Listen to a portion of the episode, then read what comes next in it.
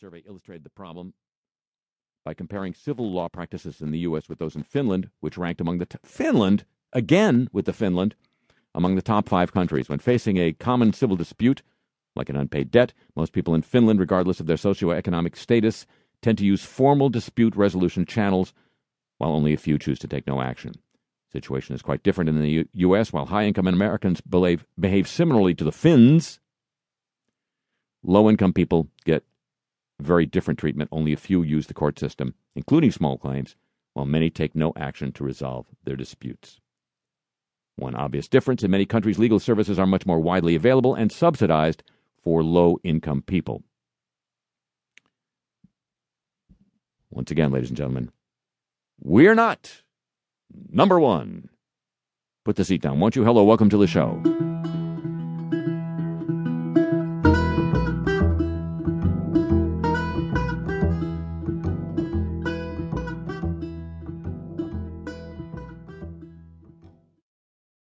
This is Le Show, and uh, we're not in tax season yet. Uh, we're in gift season, but uh, taxes are on the minds of at least some folks uh, in London, where I'm recording this broadcast. Uh, there's been a great deal of attention in the newspapers and the, and the, and the news media in the last couple of weeks to the tax affairs of uh, multinational corporations such as Google, Amazon, and Starbucks. A parliamentary committee held hearings uh, last uh, couple weeks, and there's been a, a, great fuss made about whether these companies are in fact paying uh, what uh, a term of art uh, we would use as their fair share of taxes. and this put me in mind of a, of a book uh, on the subject of multinationals and taxation that I read uh, a couple of years ago, and that is still incredibly uh, relevant to what's going on now. And so, my guest today is the author of that book, Nicholas Shaxson. Uh, the book is called Treasure Islands. It's available both in the United States and in the UK. And uh, Nicholas is joining us from his home uh, city of Zurich, Switzerland. Welcome. Hello, thank you. Thank you. What what uh, made you take on this uh, subject and write this book?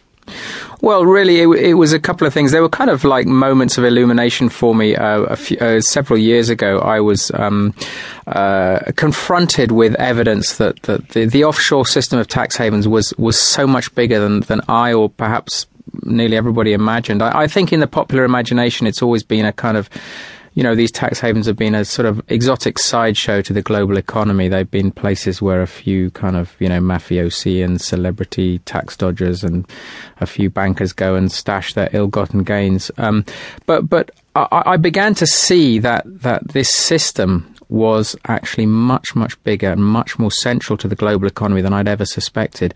Um, one of those moments of illumination came when I was talking to a, a, a US lawyer and he was explaining to me that um, the United States itself had, over the last few decades, been turning itself into a tax haven. In other words, providing secrecy facilities to foreigners to attract hot money from around the world and, and essentially trying to kind of copy Switzerland, copy other tax havens um, to bring all this money into Wall Street. And uh, not only that, but he was saying that, that the US had had this kind of under the radar as a central pillar in its strategy to finance its external deficits. And, and, and that conversation told me two things. One, one that the geography of tax havens, the tax havens weren't where I thought they were, not just the Cayman Islands um, and, and places like that, but, uh, but the United States itself. And I subsequently found out my own country, the United Kingdom, arguably even more important, the most central player in the system. So there's the geography of tax havens, but also the size of it. I mean, th- this is absolutely huge stuff we're talking about. This is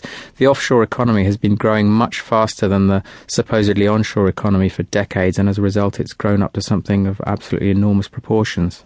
So, when we hear tax havens, uh, is there any justification for uh, th- these? Are let, let, me let's get definitional for a minute. These are uh, jurisdictions, whether they're Jersey off the coast of Britain or uh, Cayman Islands, uh, notoriously, where tax rates are quite low, and corporations may uh, uh, appear to locate some or all uh, of their most important uh, business affairs.